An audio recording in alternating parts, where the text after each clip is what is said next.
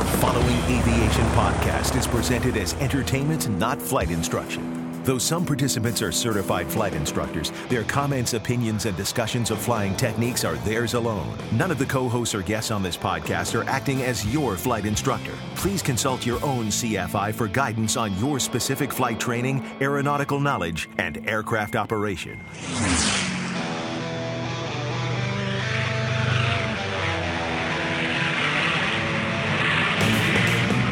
This is the Stuck Mic Avcast, an aviation podcast by thepilotreport.com about learning to fly, living to fly, and loving to fly. Episode 35 Lost Communications, Squawking 7600, Track Up versus North Up, our picks of the week, and more coming up now on this edition of the Stuck Mic Avcast. Now, here are your co hosts Victoria Newville, Rick Felty, Carl Valeri, and Len Costa. Hello and welcome back to this edition of the Stuck Mic Avcast, episode number 35. And joining me on the call today are my favorite group of aviation all stars, starting first with our lost friend, Carl Valeri. We missed you last episode, Carl. Yes, I missed you all too, but I was out there on uh, Long Island, or Long Island, I should say, having a wonderful time just visiting with friends. Yeah, Long Island. I, I really don't have the accent right yet, but it's a little more nasally and everything. But it was wonderful. Went out to Montauk, you know, and, and Patchogue, and visited uh, some friends of ours, another podcaster. So, yes, I'm back in sunny Florida, and I found my way back. It was an easy flight down the coast. Well, that's good. I didn't know you were the type of person to get lost. No, no, I, I can usually find my way with a good GPS. Excellent. Fantastic. Well, it's glad to have you back. Um, we we did we I don't know if we even included you. We did we had our we had a stunt double fill in for you on the last show. Our, our friend Larry Overstreet, and he uh, he did a really good job. So I think if you you better you, you've got uh, some big shoes to fill after that last show. Yeah, I am getting a little bit nervous now. I might be left out in the cold. Yeah. Well, we'll see. We'll see. Maybe you, you can redeem yourself tonight. I promise. I'll try. Please try, try. Excellent. and uh, my next aviation all star, Victoria Newville Zyko. Welcome. Hey there, how's it going? Good. I just actually uh, finished painting our pilot room. You have a pilot room. The pilot room. Yes, we have these pilots that um, stay at our house from time to time because they live a little bit farther away from Frederick Airport than we do. Uh huh. So whenever they have early morning flights or we're flying late, they come and crash at our house. And so uh, the room needed to be painted anyway, and now it's painted and has an aviation theme just for them. For Oh, cool. What about the rest of us? Can we come visit too? Well, you're pilots, so when you come visit, you could. That's stay where we'll the be. Pilot room. Did you put bunk beds in there? Because there's three of us, you know. You know, I really should because it's actually the smallest room, like guest room. The other guest room has got a Mm. bigger bed. So uh, if all three of you there, I'll I'll give bunk beds. Cool. Cool. Yeah. We'll see pictures, I hope. Yeah, um, it's not complete yet, but it'll be on Facebook as soon as it is. As soon as it is. Delightful. Mhm. All right. Uh, Mr. Rick Felty, greetings. Welcome Yes. again. Hello. Thank you. Happy to be here. We've been painting as well.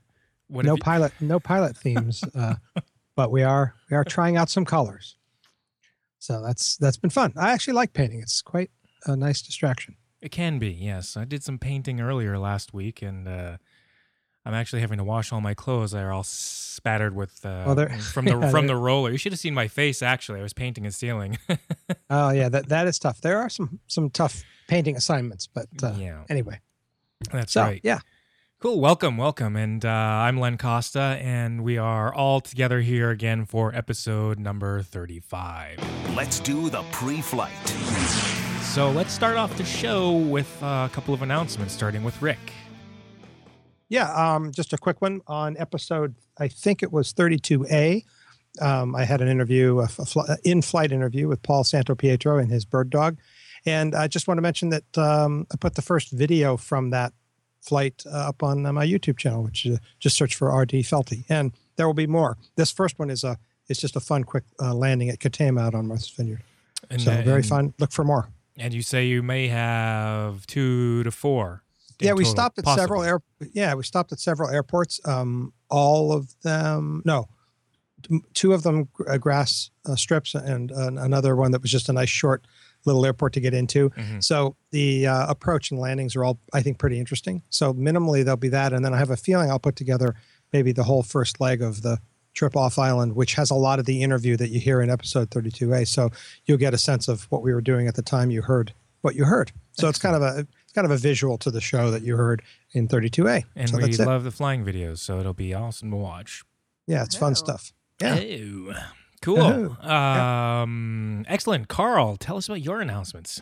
Oh, I got three of them. And by the way, that was a great interview, Rick. That was awesome. So definitely listen to that one there. The uh, 32A, I think it was. It was an awesome job. Uh, I felt like I was in the airplane. My announcements, though, uh, there's three of them. First, the National Business Aviation Association is having their 65th annual meeting and convention.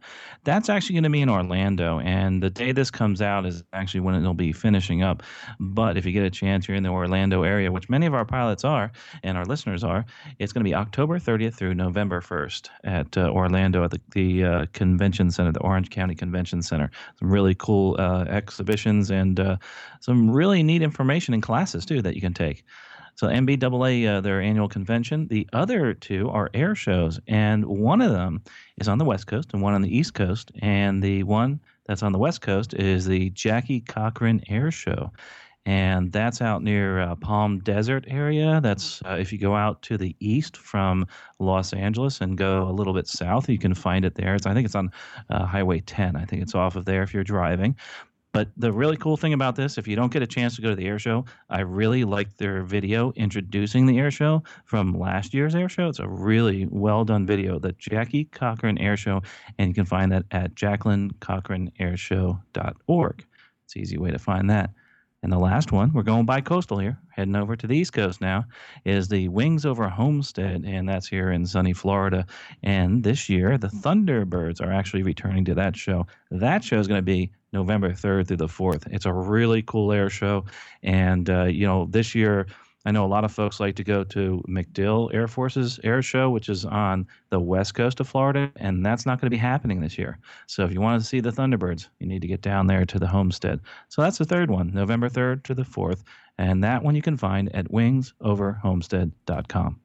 Cool. Well, we have. Uh, I've got a quick announcement uh, as well. We've got a, a friend of the podcast who is actually a commercial airplane, multi-engine airplane, single-engine uh, pilot, also an aircraft owner in the Northern Virginia area, and himself and a few other uh, private uh, aviation individuals have put together an aviation survey for general aviation pilots. And uh, I'm going to give out the link here in a moment, but I just want to read the introduction here. And it says General aviation pilots and just about anyone involved in the aviation industry knows that growing the pilot population is the key to expanding our industry and ensuring success in the coming years. This survey is intended to gather information on how, relatively recent that is, new pilots became involved in aviation and hopefully provide some useful data to the industry. Large aviation organizations conduct surveys every few years and love to spend membership dues on new programs to help increase pilot starts, but unfortunately, we're not seeing much success. So, uh, this gentleman and a few other general aviation pilots who are in no way involved with pilot training or intending to make a profit off of the results are just trying a different approach, paid for out of their own pocket in the hope that the data can in some way help improve the industry that we all love. So, if you're interested in participating in this survey, it would be uh, super helpful, not just for those folks, but the data that they're deriving from that, they're going to be um, giving away for free to individuals that have a use for it, that want to learn the information from there, so that we can all uh, figure out a way to uh, grow our aviation family with uh, new certificates and, and getting folks interested. The address for that survey is surveymonkey.com forward slash S as in Sierra forward slash private pilot. So if you go ahead and you go to that link, uh, you can take, you can participate in the survey. And like I said, um, what we talked about, you'd be you'd be doing not only David a favor, um, but you know the rest of the pilot community by participating and uh, submitting your information there. So I do I hope you guys check that out. Pilot uh, surveymonkey.com forward slash s forward slash private pilot. So uh, moving on to our relatively recent news segment. Uh, Carl, you were here for the first one, but you did miss the second one. And that is what's great about Greenland. Rick, tell us what's great about Greenland today. Well, briefly, uh, hiking. uh, Greenland is an amazing place to go hiking if you like to hike, especially, actually, only in the summer months. I shouldn't just say especially. Please do not hike in Greenland. yeah, those kids at home do not hike in Greenland in January.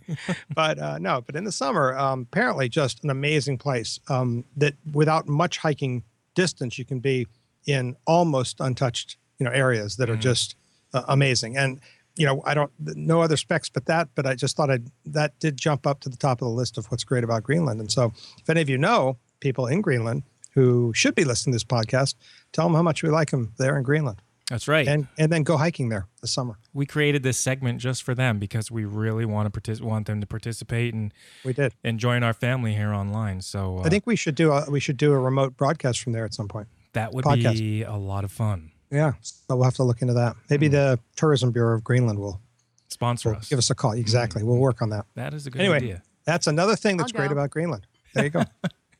But in the summer, I yeah, don't- that's what they'll do. They say, "Oh, sure, Oh, we'll do it," but you, the only time that's available is January. anyway, that's it. as long as it's from like the Ice Hotel or something fancy like that, that'd Right. be cool. Very cool. That'd be really cool. Now entering cruise flight.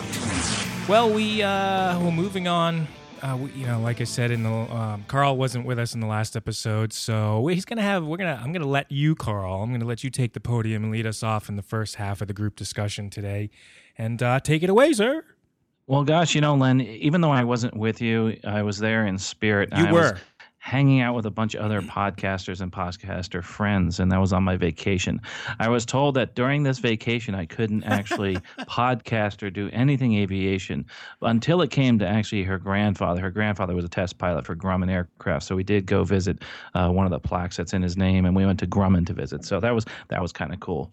But uh, you know, one of the things that I was thinking about right before I went on vacation. I was flying along and uh, there was an aircraft that they couldn't get in touch with. And boy, we are going on for, gosh, a good 15, 20 minutes trying to get in touch with this person. And it made me realize that a lot of folks don't know what to do during the uh, lost communications. Well, at, after that event, I actually got an email from somebody on my website at expertaviator.com. And if you want to follow along, if you're listening to this and you're online, you can look at expertaviator.com and look do a search on lost com. Well, this person actually wrote in and he was kind of curious about lost communications and he was looking in the AIM, looking in the FARs, and was trying to figure out what to do if he lost communication in Class B and Class C airspace. Because one of the notes, he looked in the AIM and he tried to find it there. But most of the radio failure procedures actually pertain to VFR in Delta airspace. And what do you need to do if you lose comm in Delta airspace? And you know, I I just want to ask a couple of you folks here. You know, Len or or Rick or Victoria, have you ever lost comm in in controlled airspace? Len? Uh, yeah. That, Uh, that you want to tell us about now? Well, I'm I'm? I'm, la- I'm laughing because it was actually on my first solo cross country, and it was a pilot induced pilot induced comm loss because what what had happened is I was in a different model of um, I think it was a different model of 152, and the way the location of uh, you know I want to say if maybe it wasn't in the 152, but anyway, it was a different a different um, a different tail number than I had usually been flying, and a portion of the audio intercom system was located in a different section of the aircraft, and it was kind of lower on the panel, and somehow during some portion of after takeoff and the you know the uh, the the climb out to cruise somehow either my hand or my knee had essentially hit the squelch or the volume and uh, you know I'm trying to transmit uh, on this cross country and I can't get a hold of anybody and I and nobody's responding and so essentially you know I just turned around and went back to the airport and uh, my CFI gets in the plane he's like what's wrong? He's like I can't hear anybody. So he's you know messing with the switches and it turns out like i said this is self-induced. I somehow accidentally turned the volume down he's like okay you can go back out again and i was like yeah no i freaked myself out i'm gonna i'm gonna stay home so my only experience was uh, self-induced You remember what kind of airspace that was? uh it was What? departing delta into uncontrolled airspace for the cruise portion of the cross country i don't remember Oh. where i was going though Okay, there's a point to this. And Rick, have you ever had a Uh, failure? no, no, I never No? have. I actually, I'll- you know, I carry a, a handheld with me to, to to try to mitigate that or to try to have another option. Never had to Sure. use that. So, so no, I have not. That's a great idea to, to carry along a, a radio. How about you, Victoria? Have you had one? Um, no, I carry on the radio too. Um, I've had problems with radios, but it's always gotten solved. I do have a story though on what not to do. Oh, tell me. Um, I won't tell you what flight school I was at or the person's name, but I was at a flight school. Um, one of the students was on a, I actually know, I think he was a private pilot, um, was just flying alone, um, coming back from one airport, and he lost his comm. So we decided it was best to try to land the airplane in a field. Really? Hmm. hmm That's Wow. unfortunate. So that's how we solved that. Now, maybe the weather was really bad. No, he wasn't going No. that far. Yeah, no. No. Yeah, it's interesting because you know we look at all the rules and we try to decide what the best decision is. That that probably wasn't the best decision to make in that instance. And I try not you- to judge. yeah, no, just looking. well, one of the things we're we're trying to pick apart are some accidents and incidents too. Uh, and I know we've had some people write in and say they want to hear more about accidents, but Mhm. also incidents that don't things really bad don't happen. Well, I, I tell you, in class Delta airspace, like Len talked about, his was pilot induced, and and you know what? Most of the time, it is pilot induced that we uh, we lose com. The last time I lost com, I was taking off out of Montreal, and uh, the first officer keyed the mic, and we had a stuck mic. Go get it. Go figure.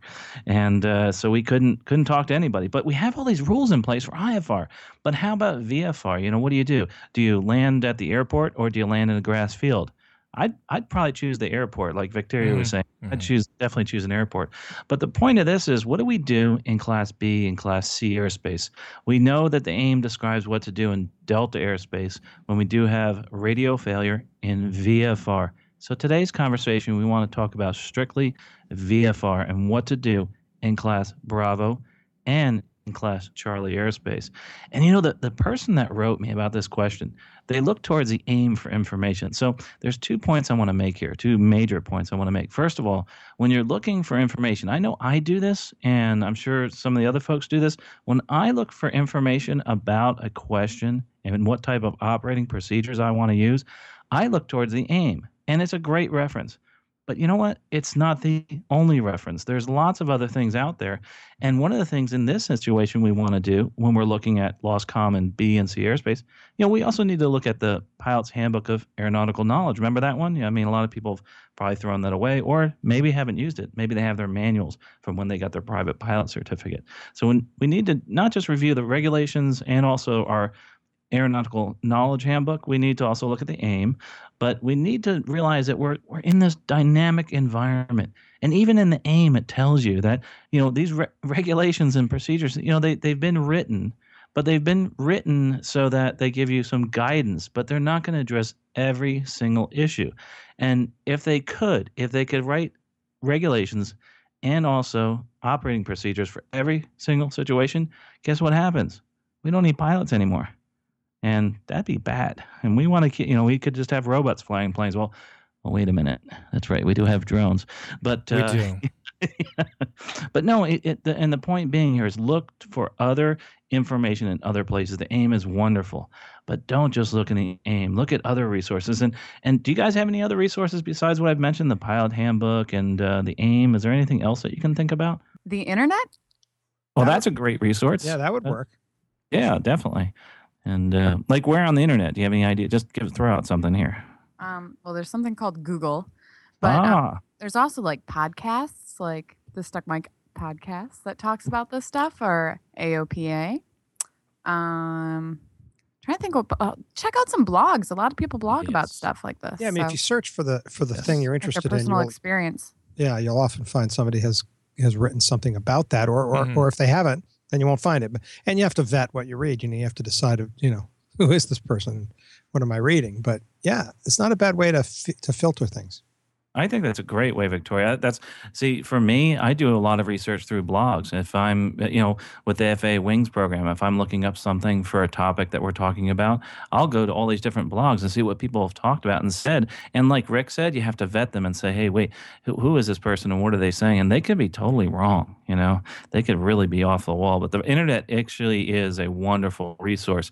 And the great thing is there's lots of forums. So if that person isn't saying something properly, they usually get called out on it, and uh, either in forums or in the comments or a direct message to the person that owns that blog. But uh, Rick, what did, you had a, another uh, suggestion as to where they can find information? Actually, actually not. Um, No? You know, no, I didn't. I mean, I have the books you talked about. You know, some of the early training books, so I would probably go to those as well. Yeah, that's You where I was know, looking. it- Yeah. Another resource I think is there's a lot of FA publications out there. It's going to sound crazy, but your charts. You can look at your charts. You can also look at your airport facilities directory. You can actually look at your your TERPs, your terminal procedures. There is a lot of information that's within those publications that is in regard to LostCom and many other things, many different things that there's you know republishing the actual FAR within those actual publications. So that's another resource a lot of us don't look towards, but I think we really should. So there's there's some of those resources. The internet again is a wonderful resource, and that's what I think this person had done is went to the the internet and said, "Hey, what should I do?"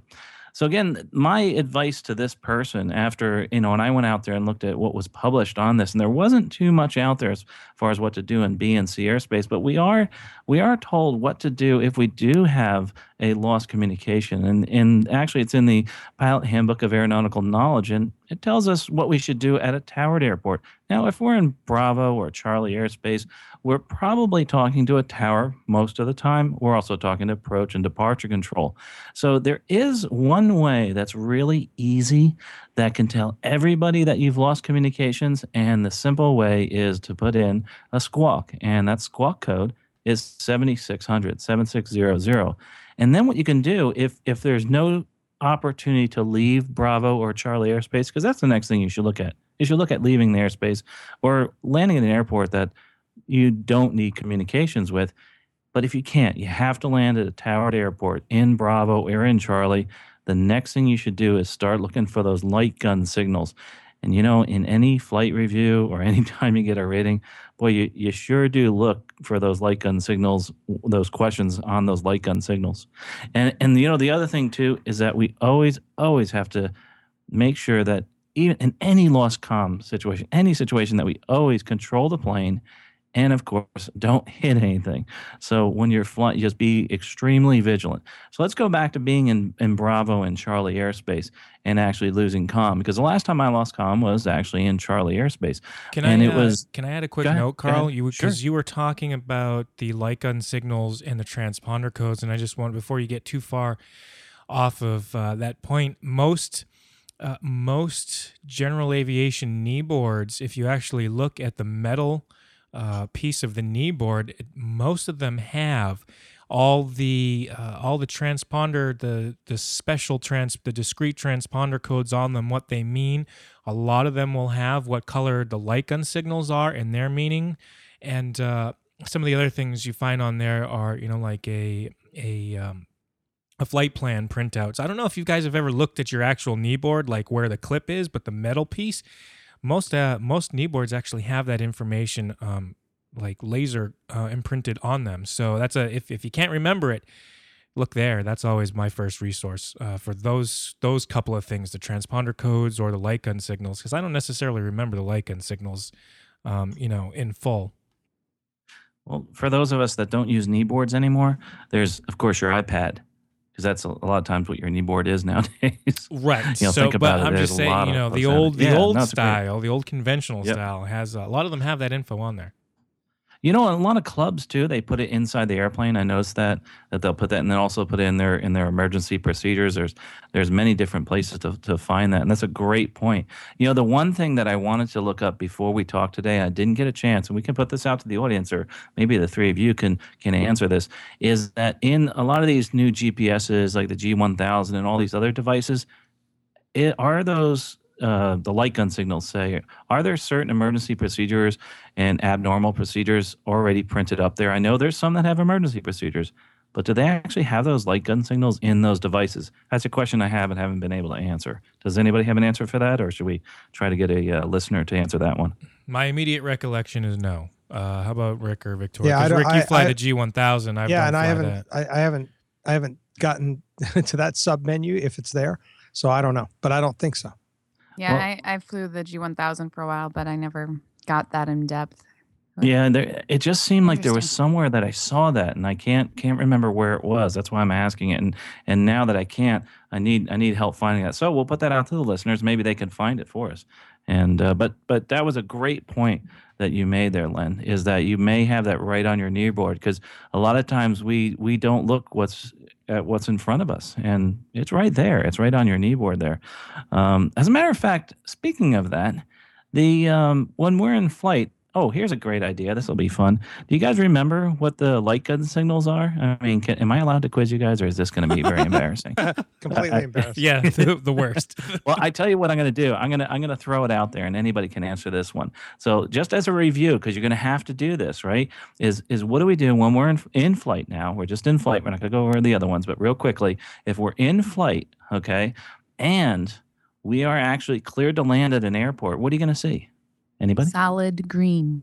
All right. Victoria gets one. Good point. Nice. Do we have like a contest? Yeah, contest All right, here. can I go now? No. but but what happens if uh, if you get a? uh, let me ask you this: What if you get a red? What happens when a steady red light? I try to think of traffic lights. So red Mhm. means, you know, can't land right now. Um, I think that's just continue circling. Yep. Don't yep. they? Give way to other aircraft and circle. Right. Give way and circle. You're right. Right. Perfect. Now, what after you get that red light, that steady red, then the next thing. This is interesting. Now you know what a steady green is and a steady red. Now, what happens when you start seeing a flashing green light? What does that mean?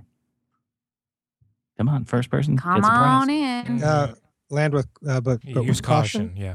Mm, no, no. A flashing green. Now, of course, we don't. You know, you, you're supposed to do something. Something will happen after you get the flashing green, and that is the steady green. That's your clear to land. S- The the flashing green is going to be then. That's a hint. Uh, that would mean that you're going to get. That means in your flight, in flight now, and you get a flashing green. That means return for landing. So you you got the red, the steady red, say give way to other Ah. aircraft, start circling, and then you started getting this flashing green. See, this is the sequence that it's going to be in. Ah. So now you see this flashing green. After you see that flashing green, the next thing you're looking for is a steady green, which tells you to land.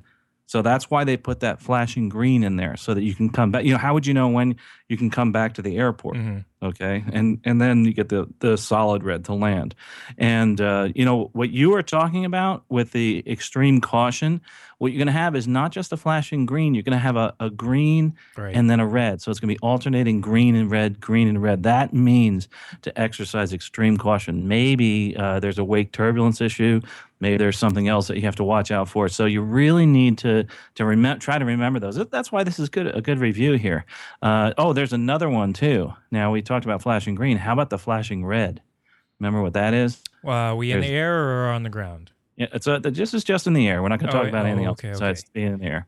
Yeah, the flashing red in the air. What would that mean? And and uh, say the tower starts pointing the light gun at you, and instead of a, a steady red, which is usually you know, hey, give way and circle, you get this flashing red light. And this is the this to me is the worst one. Uh, this is one I don't ever want to see. The Is a flashing red light.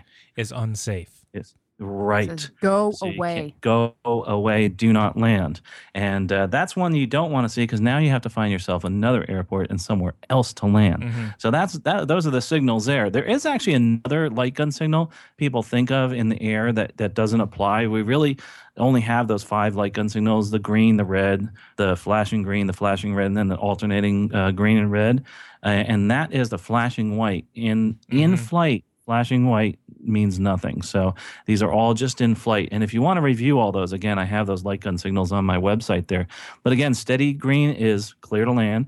Steady red is give way to the aircraft and start circling. So if you see a steady red while you're landing, you're going to have to go around. So the next thing you have to do while you're circling and circling is is look for the uh, flashing green light, and that'll tell you to return to the airport.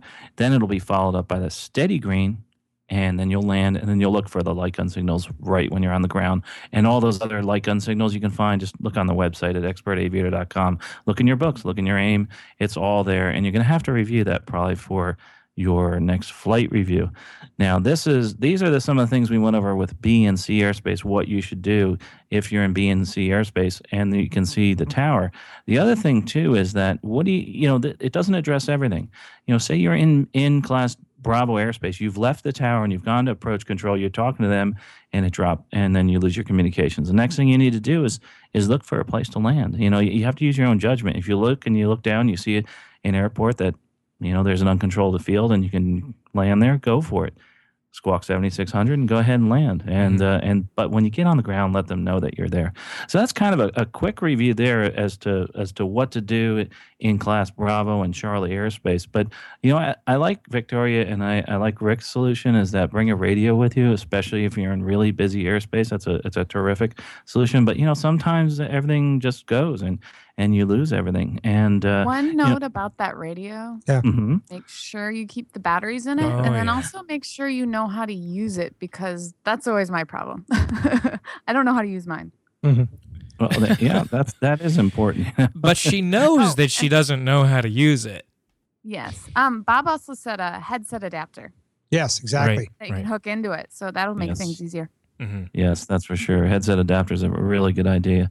And you know, all these all these things are wonderful things. It's just that the most important thing again is just, you know, fly the airplane, stay VFR. If you're gonna have to fly and get into a busy airport, then go ahead and fly land and uh, and then deal with everything once you're on the ground. And of course, file a NASA report after this happens just to cover your cover your butt there.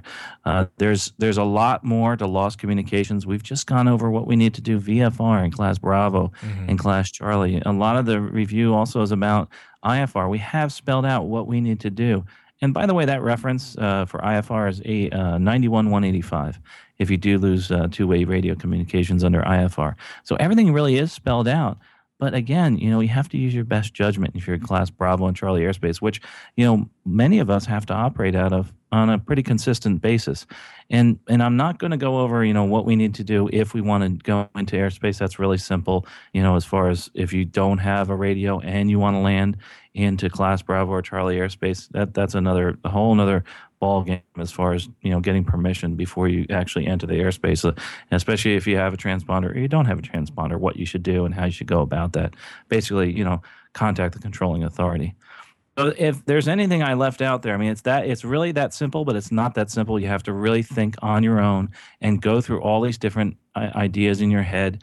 And the best thing to do is chair fly. Get in, just sit there, look at a chart, and say, if I lose com right here, what am I going to do? If I'm going to lose com here, what would I do? And I love to do that with my students. Just point on a chart and say, hey, where should what should we do right now if we lose communications? hmm And and that's any additions uh, from from you folks. Any other ideas or any comments you want to add to that? No, I think you covered most of the thing, most of what I can recall.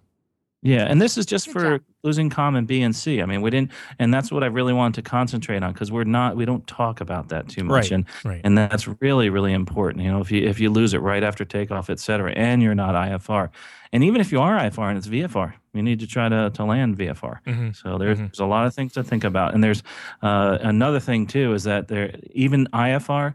There's a lot of times when we lose com, and there is there is nothing in there that tells us what to do. And I'm actually going to go over that someday too. I'll uh, be putting a post out there shortly about IFR lost com. So I appreciate your giving me time on that one, and I do appreciate uh, Dan for actually writing in with this question. And uh, it was a really good one, Dan, uh, because there are there's a couple of situations out there where you know there's no Mhm. strict rules and no great examples out there. Well, appreciate you taking some time to collaborate the other resources and come up with a, a good answer for the listeners out there. Thanks for doing that, Carl. That was fun. Yes, indeed. Um, well, I wanted to. Sh- this is something that I did a long time ago, actually, and I don't know how it kind of sort of just went under the radar, but um, excuse me. We, uh, I did. I put a little survey out. Um, I, I say it's a while ago because it was on the pilotreport.com before I merged everything uh, uh, with Stuck Mic. But I put out a survey about track up versus north up. And this is, you know, on your screens, your GPS, your mobile devices. What do people like to use for track up and what do people like to use for north up? And I got a kind of actually some really interesting responses that I myself had never really thought of. So, first, I want to start with my co hosts and find out from Victoria, starting with you, what do you like when you're flying around? Do you like north up or do you like track up? i prefer track up And why? Um, north up gets kind of confusing because then I have to remember right which direction am I heading and things like that. I feel like just like a car, I usually have it you know, you see yourself going down the road. I like to see where I am headed. Okay. Okay, cool. Uh, Rick. I uh, have uh, Northup, and I think it's you know just personal preference, but it it feels for me like it's it helps me orient um, better where where I'm going in relation to everything else. Mhm. Does that make sense? Yeah. Yeah. So so here's the map I know. I mean, I tend to look at um, you know sectionals one way, and and all the maps are displayed on our devices now, you know, one way. And so I guess I guess I just keep it that way. I think in the car- in the car, I'm definitely um, track up person, but not I haven't I haven't gone to that in the plane. Mhm. So and I think that's why. But you know, I should probably try it sometime. Okay. How about you, Carl? I'm going to try the other way. Okay.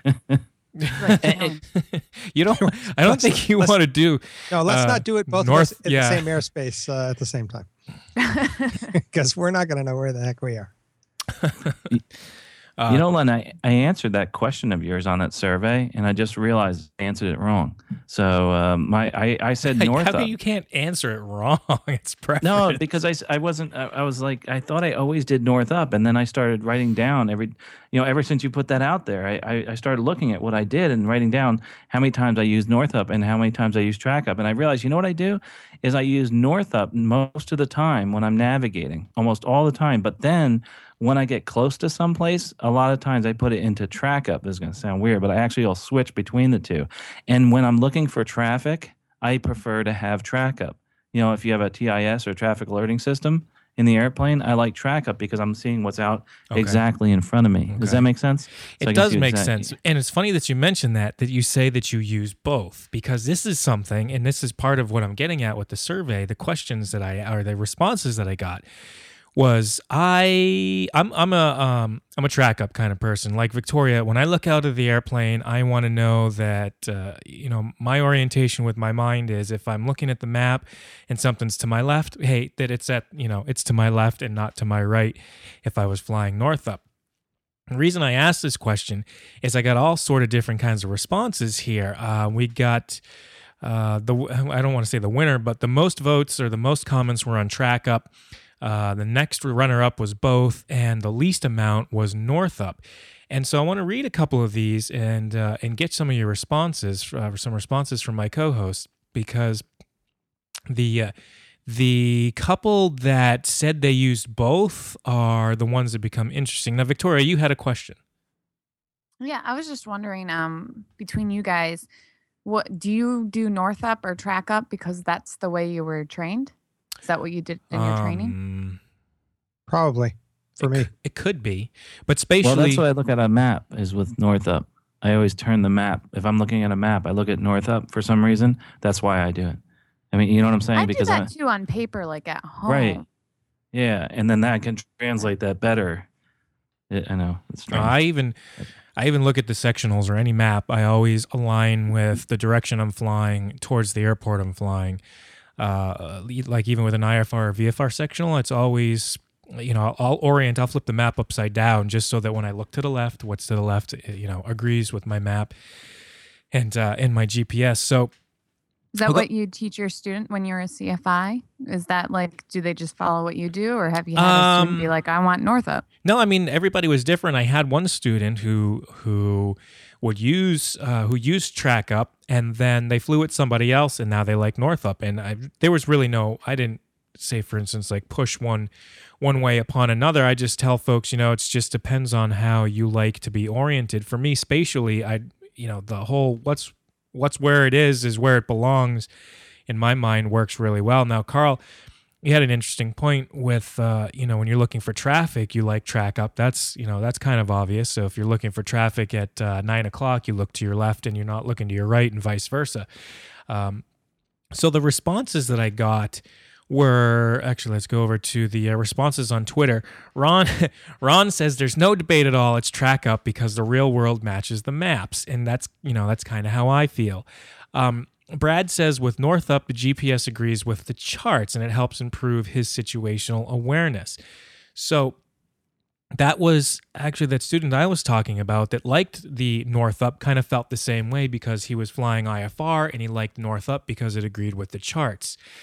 Um, Matthew said that track up is a bit easier visually, but north up is best when using moving aer- aeronautical uh, charts due to the labeling. So here's our first both answer. Now, I've got another listener, Jason, here in a minute that I'll get to that said he liked to use both.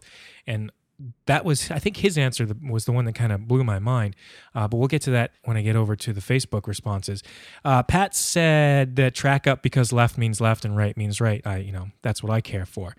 Um, Frederico actually says that his experience with moving maps is limited, but he finds it more intuitive with North Up. Um, and it's interesting because Frederico is actually an air traffic controller. So I'm wondering if his experience at work uh, plays into his orientation with moving maps. Um, Lucas says he likes track up because it increases his situational awareness in an emergency situation. Uh, and again, you know, what's left is left and right is right. And that it just depends on, on what you like. Um, Christopher says track up because you're a man, and I that was just you know I got a kick out of that one. Uh, David says he uses both, but he prefers north up when looking at the big picture view. And here's what Jason said, the one that kind of blew my mind. Track up when he's VFR because the map orients to what you see outside the window, but north up in IMC so that the moving map is oriented with the approach plate. So this is why, you know, I asked the question because I never considered that. I, you know, track up has always worked for me spatially to imagine where I'm going. North up is for me can get confusing as to which way am I turning. Um, as years have gone on, I've been able to adapt and I can respect, you know, I can appreciate and respect the orientation of North up. But uh, track up is definitely, you know, definitely for me. So Carl, like you said, you know, when you use different uh, a different north up versus track up for different uh, different purposes. It that this is you know this is newer to me. I didn't realize that people sometimes used the orientations for different you know different things. I thought you know ultimately my experience is most folks have one way they like to do it versus the other, and I've never seen both. So, um, tell us a little bit more about your experience with both and, and how you came to feeling comfortable with that. You know, Len, I tell you, I felt so darn conflicted in this whole issue here, to be honest with you. I was like, oh my gosh, you know, what's wrong with me? But, uh, you know, that whole track up, north up, I think it, it the other thing too, I, I found out somebody had said this in your, in the comments is when I'm looking at a chart or say I'm using my, uh, uh, my iPad, a lot of times I'm looking at the track, uh, excuse me, north up, north up when I'm flying IFR. I just realized that when he said that, when I put it next to me, I do the I do the uh, north up, and when I'm flying VFR with a, a student, I just use the track up. Mm-hmm. So there's two different ways, so that I can see if I'm going to about to bump into airspace, because those those are the different things I'm worrying about. And the other thing that would be, I really want to know. This is something that I, I was trying to go back in my mind. Is is it because of the fact that I've always been driving in cars with maps? And you know, when I used to go out and do deliveries and stuff like that, I had a map that always showed north up. Am I used to that? Is that why I'm hmm. usually looking at north up with that chart? And the people that use the track up all the time, is that what they they learned initially? Is that that law of primacy that you've always had track up and that's what you use for that? Well, and I'm thinking with the track up, and the reason that I use it that way is because in the airplane I fly most of the time, it's track up, especially when I'm looking at traffic. What well, let, let's uh, let's ask Rick. Let's ask Victoria. So, Rick and Victoria, you've you've each had a method that you use that you prefer. Tell us, uh, Rick, first of all, yeah, yeah. when you switch or if you switch to, uh, let's see, you were a North Up, north I, I, think you said. So, yeah. when you switch in the airplane from North Up to Track Up, how does that affect your um, your spatial orientation and your and how you feel about well, like? Does it make you you know disoriented temporarily to to readjust? Well, okay, I don't know that I've switched it. to be honest with you, I don't think I've tried. Okay. Um, so what it, what I think it would do is certainly, you know, it, it does lock in sort of a little more about um, other traffic in relation to your your your um, flight path and all that. Um, and for me, you know, I would it, w- it would be a little disorienting in terms of where I am in relation to other you know key things that aren't on my flight path um, you know that's why I like North Up a little bit. For me, I think is just uh, the orientation is always in relation to you know the, the world or the, the world. world, around right. me. Okay. And and I think what I do, and I think I've been thinking about this while you've been talking. I think I have it North Up and because of the i- the icon on the map, I I am I'm able to think track up when I need to. So, for instance, Okay. I know what I can see the front. I know where the plane's going. I know where the you know. So on that map, I can. I, I don't have any trouble looking right where I need to look for traffic hmm Okay. because of the way you know because you know what that orientation orientation is. So you get kind of the best of both worlds. For me, you know, I I, I like I like it that way, but I have not tried to, you know testing out what, what it would do if I switched. Probably should. Well, you know, I think Victoria asked the question too. Um, you know, is that the way we were taught? And uh, do you recall, is that the way you were taught, or that's just the way that you became uh, accustomed to being comfortable using the, the moving? No, yeah, it was just set. It was set that way, and it, it's always been set that way when I was training, and so so I never altered it, Mhm. and so it could very well just be that sort of law of primacy. Okay. Uh, how about you, Victoria? You uh, you were a track up kind of girl, but um, you know, is that how did first of all, how did you start using moving maps during your training? Well, that's how it just always was for me. It was just track up, and that's the way I got used to it. Okay. And if I were to be um, have a sectional chart, I would always twist it. I would like to see how I do with North Up, just to see if it helps like improve my situational awareness because I'm paying attention more.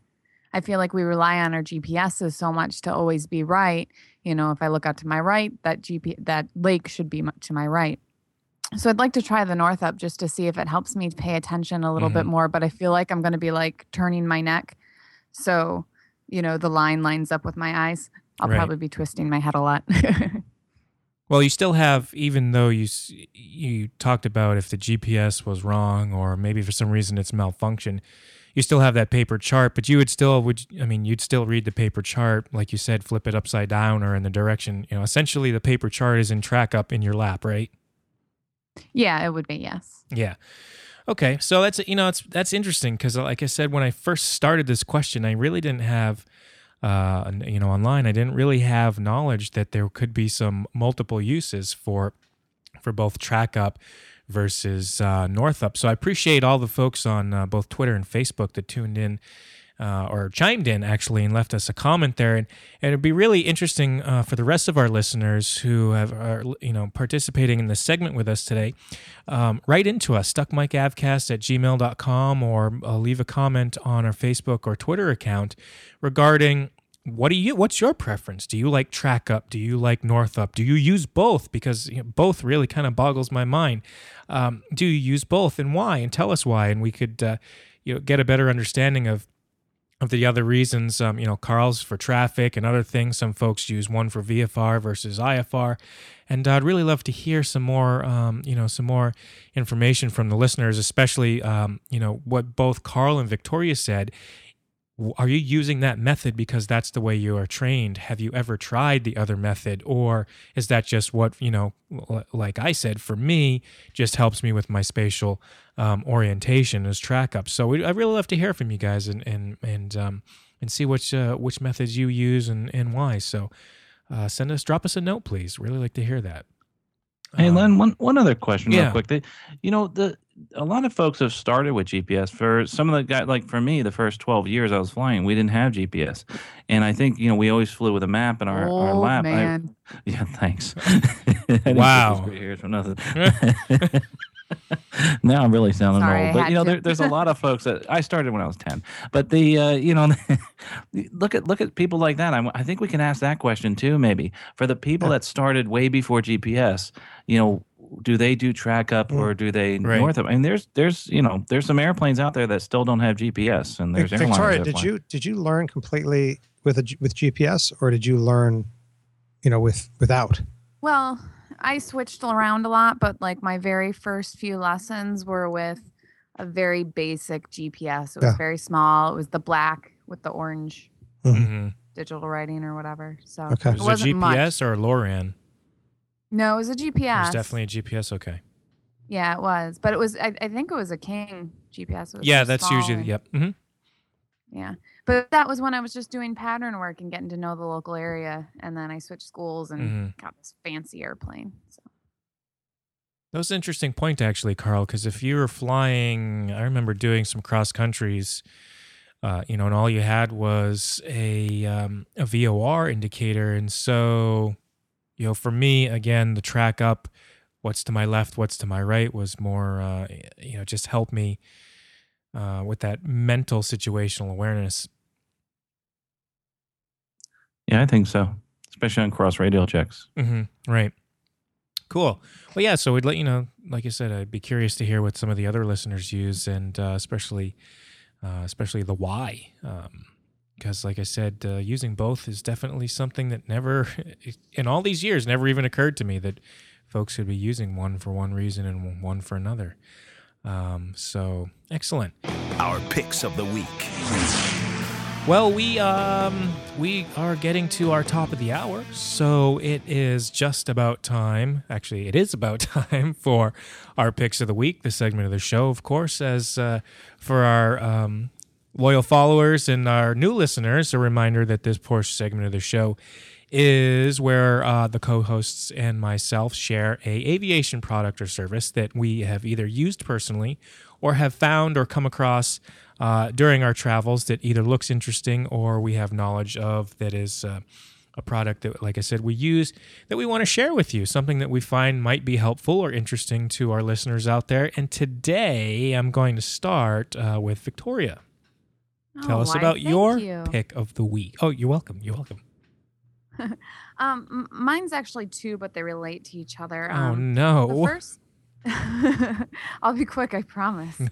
uh, the first is a book called Jungle Pilot. I, I read it a few years ago and I really liked it. It's about a gentleman named uh, Nate Saint who volunteered for Mission Aviation Fellowship. And the book's really cool and the fact that it talks about how he became a pilot and how uh, mechanically inclined he was and, you know, how he worked on the plane and was flying around. And so what he did, um, he was a Christian who went into the jungles of Ecuador to talk to the natives about God. And what happened was he was actually uh, martyred in the jungle. And um, the rest of the story, you know, is taken on by his son, who goes back and forgives the tribes and stuff like that. Um, the book's really good. I highly recommend reading it, but they did make a movie out of it called The End of the Spear. I saw the movie because I'm like, this sounds really familiar. Yes. So the movie, it's not the main theme is not aviation. It's kind of like the story about the family. But you have to see the movie because in the beginning, when his yellow piper cub is flying over the jungles and eventually lands on this little strip of dirt, it's the most breathtaking scenes. Like I was like, I want to do that. And uh, true story, amazing stuff. So if Mhm. that's your type of thing. I suggest checking it out at least for that scene. Okay. Uh, I I lost my place, so I'm going to ask you: Was that both? I that was both. End of the Spear is the movie. Oh, Jungle right. Pilot is the book. Thank you, thank you. I'm sorry about You're that. I lost my place on. Well, anyway, let's just keep going here. Carl, tell us about your pick of the week because I lost it. It's not on my screen anymore. Well, that's okay. We were just talking about uh, track up and north up, and uh, you know, um there's a great book out there that actually addresses that issue and talks a little bit about that, and talks quite a bit about uh, GPSs and WAAS and the G1000. And that's a book by Max Trescott. And my pick of the week actually is his website. It's maxtrescott.com, M A X T R E S C O T T.com. We'll have that on the website. And his blog is Aviation Trends Aloft. And in there, you can look at the links to his books that he have has about the G1000. If you're going to learn the G1000, you need to read that book. I think it's it's the definitive guide on that. But there's another one I want to stress, and I, I really, really like this one. And it talks a lot about what we're talking about here about GPS and also WAAS, learning the wide area augmentation system. And that's his GPS and WAAS. So uh, that's that's what you need to to look at is Max Trescott, and you'll see that there, the GPS and WAAS there. So uh, that's uh, maxtrescott.com. Great guy, and really, oh, he's the 2008 National Flight Instructor of the Year. Cool. Uh, yeah, I've heard of, I've seen his books out there. They're they're quite um quite not only highly acclaimed, but I understand very uh, very useful. So I'll have to check those out. Have you seen them? I've not uh, actually used one before, but I've heard a lot of really good things about them.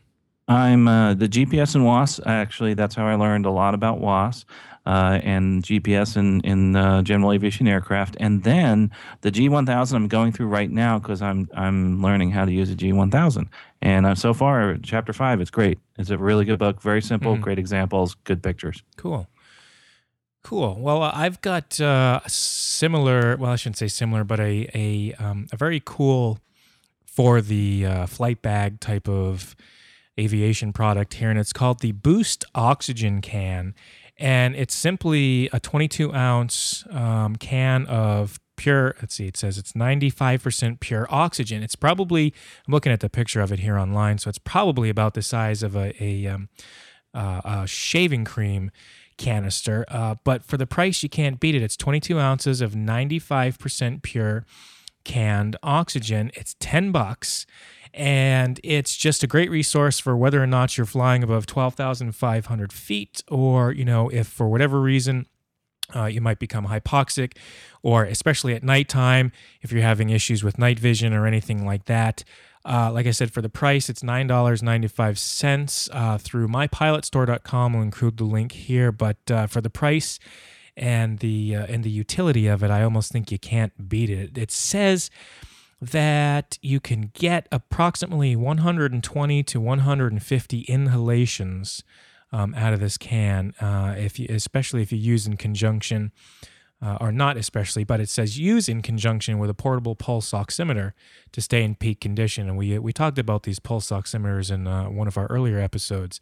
Um, and uh, so check that out. I'll I've got the link here in the show notes and as well um, in the embedded uh, metadata for the show. And I think, like I said, for ten dollars, you can't go wrong. It uh, could be something that helps you out or saves your life in a situation. So it's probably one of the cheaper uh, aviation products that I've seen that's definitely worth having around. So check that out. Um, Rick, tell us about your pick of the week.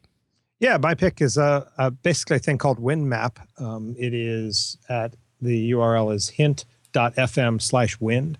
That's H I N T dot FM slash wind. And um, I, people may have seen this for a while. I, I, stumbled upon it a while ago and I just remembered that I ought to mention it. It is basically um, a, an animation of actual wind data uh, for the whole country, and the animation is drawn in motion.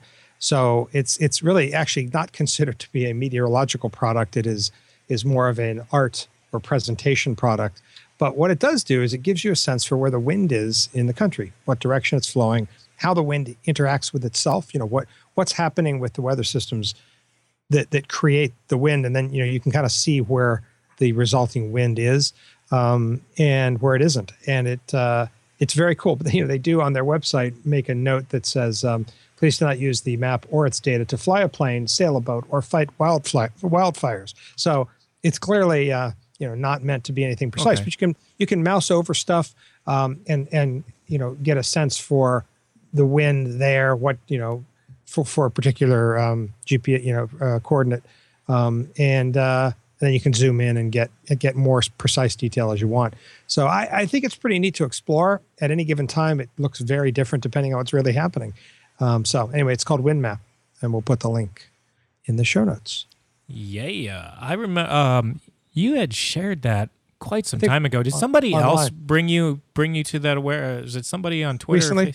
Well, I mean, recently again or back then? No, yeah, maybe about I, four months ago or so. Yeah, I don't know how I got it that first time. I actually saw someone mentioning it again um, recently from in a blog from uh, San Francisco, uh, and I went, "Oh yeah, I remember that," and that's what you know made me remember to bring it up to yeah, everybody. But cool. I, I don't know how I stumbled upon it then, but um, but it's neat. Yeah, it's just it's it's mesmerizing to watch, but it's interesting too. A lot of good data there. The after landing checklist. All right, so Carl, tell us uh, how can the listeners get in touch with you? Well, the best way is to find me at my blog. It's expertaviator.com, and I'm on Facebook and Twitter. You can find everything there, and also at Aviation Careers Podcast. But you can find those podcasts right there at expertaviator.com. Best place to find me. All right, uh, Victoria. Um, you can find me at toriaflies.blogspot.com. And actually, while you're there, I've been giving out um, stuck mic Avcast magnets to everyone who's gotten an insurance quote from me.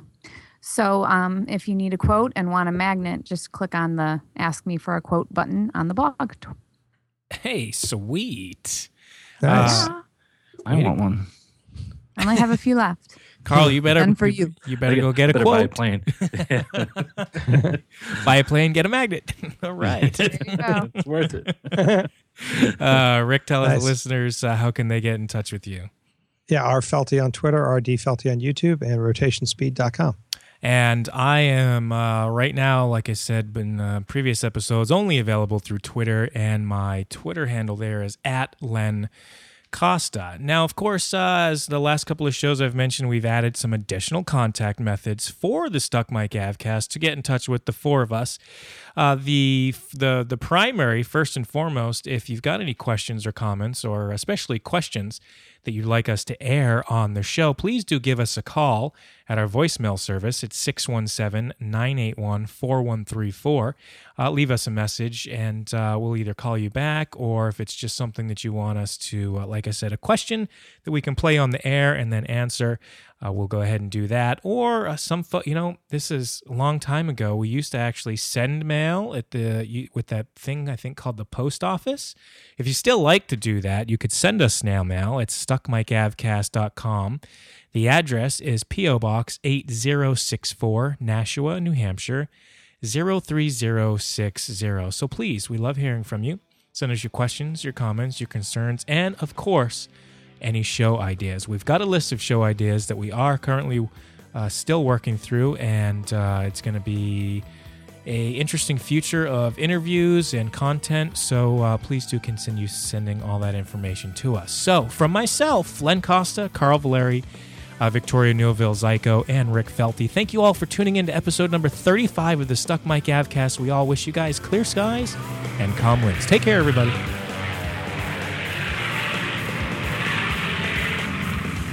You've been listening to the Stuck Mic Avcast. Members of the Stuck Mic Avcast may receive compensation for products or services mentioned during the podcast. Compensation may be received in the form of, but not limited to, referral commissions, free products, or service trials. Our opinions and views are never influenced by any compensation, and you should always perform your own due diligence before purchasing any products or services mentioned during the show. The Stuck Mic Avcast is an aviation podcast brought to you by thepilotreport.com, a Len Costa production.